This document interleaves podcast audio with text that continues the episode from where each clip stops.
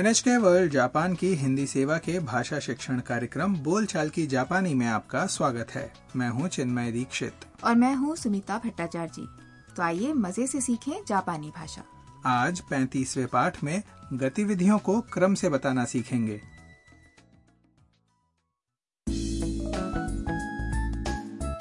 वियतनामी छात्रा ताम अपनी सहेली आयाका के साथ हाकोने घूमने जा रही है जो टोक्यो के पास ही एक लोकप्रिय पर्यटन स्थल है दोनों रेलगाड़ी में बैठी हैं और बात कर रही हैं कि हाकोने पहुंचकर क्या करेंगी तो आइए सुनते हैं 35वें पाठ की बातचीत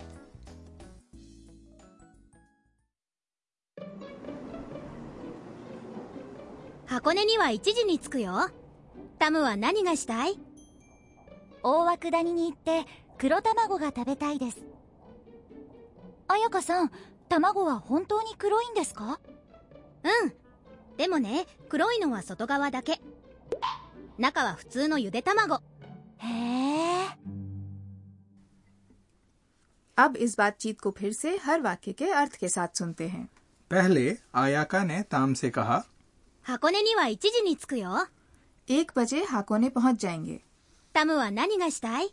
ताम तुम क्या करना चाहती हो फिर ताम ने जवाब दिया 大涌谷に行って黒卵が食べたいです ओवा कुदानी जाकर काले अंडे खाना चाहती हूँ 彩香さん卵は本当に黒いんですか आयाका जी क्या वो अंडे सचमुच काले होते हैं तब आयाका ने बताया うんでもね黒いのは外側だけ हाँ लेकिन सिर्फ छिलका काला होता है 中は普通のゆで卵 अंदर साधारण उबला अंडा होता है ये सुनकर ताम ने हैरान होकर कहा へえ अच्छा ओ वाकुदानी में बरसों पहले ज्वालामुखी विस्फोट हुआ था अब भी वहाँ धुआं उठता दिखाई देता है जब वहाँ के प्राकृतिक गर्म पानी के कुंडों में अंडे उबाले जाते हैं तो पानी में मौजूद एक पदार्थ के कारण उनका छिलका काला हो जाता है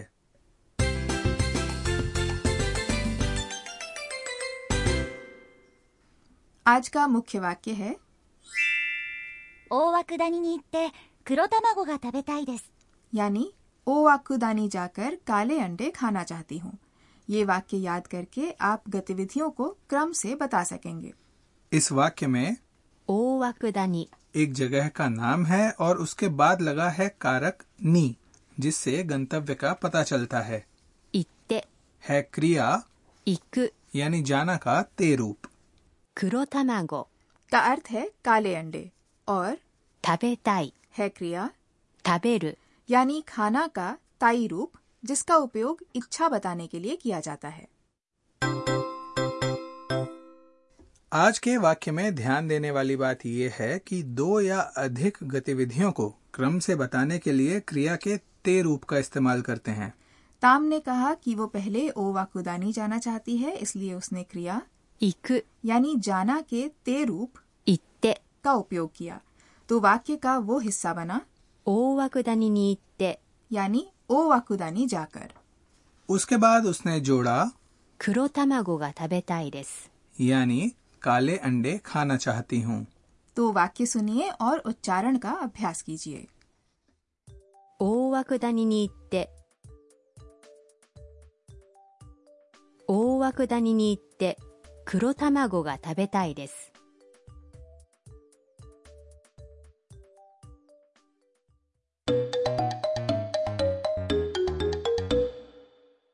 अब एक छोटी सी बातचीत सुनते हैं जिसमें दो पर्यटक बात कर रहे हैं 今日はどこに行きましたか美術館に行ってご飯を食べてそれから遊覧船に乗りました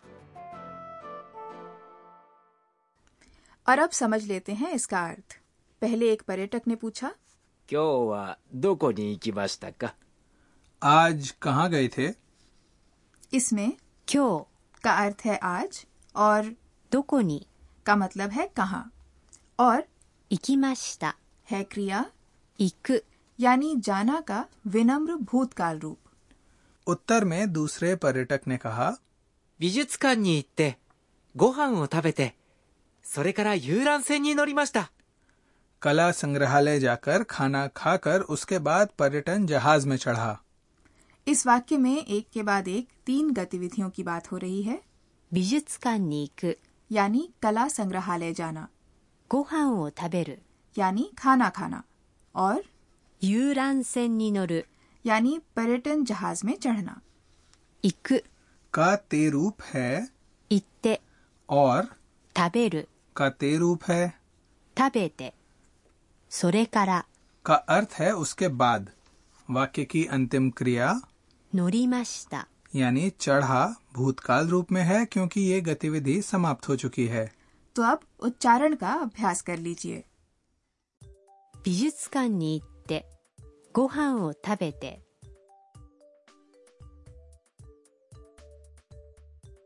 美術館に行って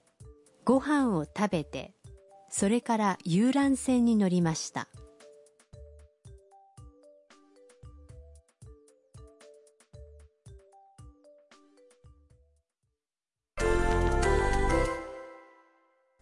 अब वाक्य बनाने का अभ्यास करते हैं मान लीजिए किसी ने आपसे पूछा कि सप्ताहांत में आप क्या कर रहे हैं आप ताकाओ पर्वत पर चढ़कर तस्वीरें खींचना चाहते हैं ताकाओ पर्वत पर चढ़ना को जापानी भाषा में कहेंगे 高尾山に登る登る का ते रूप है 登って、 और तस्वीर खींचना को जापानी में कहेंगे 写真を撮る、 आप अपनी इच्छा बता रहे हैं इसलिए बोलना है 撮りたいです。 तो वाक्य बनाने की कोशिश कीजिए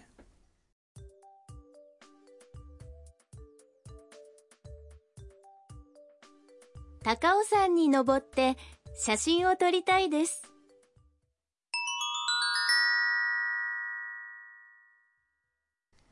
अब बारी है संबंधित शब्द की और आज हम सीखेंगे समय बताना आज की बातचीत में आयाका ने कहा कि हाकोने पहुंचने का समय है 1時、 यानी एक बजे समय बताने के लिए संख्या के बाद 時、 लगाते हैं तो आइए सीख लेते हैं कि एक बजे से लेकर बारह बजे तक का समय कैसे बताएंगे इसमें ध्यान दीजिएगा कि चार सात और नौ बजे का उच्चारण थोड़ा अलग है एक बजे 1時、 दो बजे 2時、 तीन बजे 3時、 चार बजे 4時、 पाँच बजे 5時、 छह बजे 6時、 सात बजे 7時、 आठ बजे 8時、 नौ बजे 9時、 दस बजे 10時、 ग्यारह बजे 11時、 बारह बजे 12時、 और अब आज की बातचीत एक बार फिर से सुन लेते हैं 箱根には1時に着くよタムは何がしたい大涌谷に行って黒卵が食べたいです彩香さん卵は本当に黒いんですかうんでもね黒いのは外側だけ中は普通のゆで卵へえ